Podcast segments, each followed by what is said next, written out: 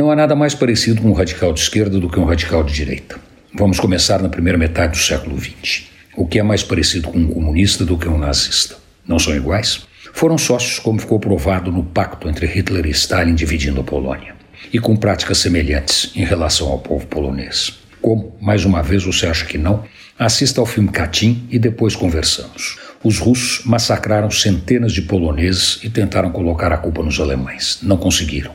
No final, ficou provado que os responsáveis foram os soviéticos e a razão do massacre foi bastante parecida com os argumentos nazistas para enviar inimigos do regime para campos de concentração.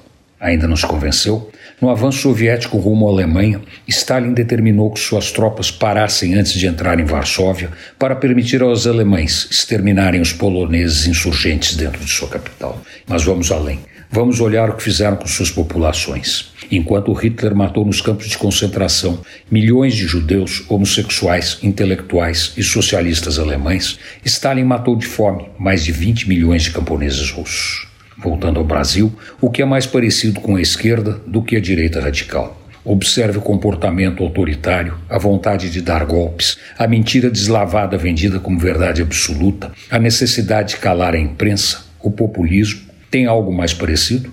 Tudo que Lula e Bolsonaro não querem é um terceiro candidato. Eles sabem que só se mantém porque compram o apoio do Centrão. Antônio Penteado Mendonça para a Rádio Dourado e crônicasdacidade.com.br.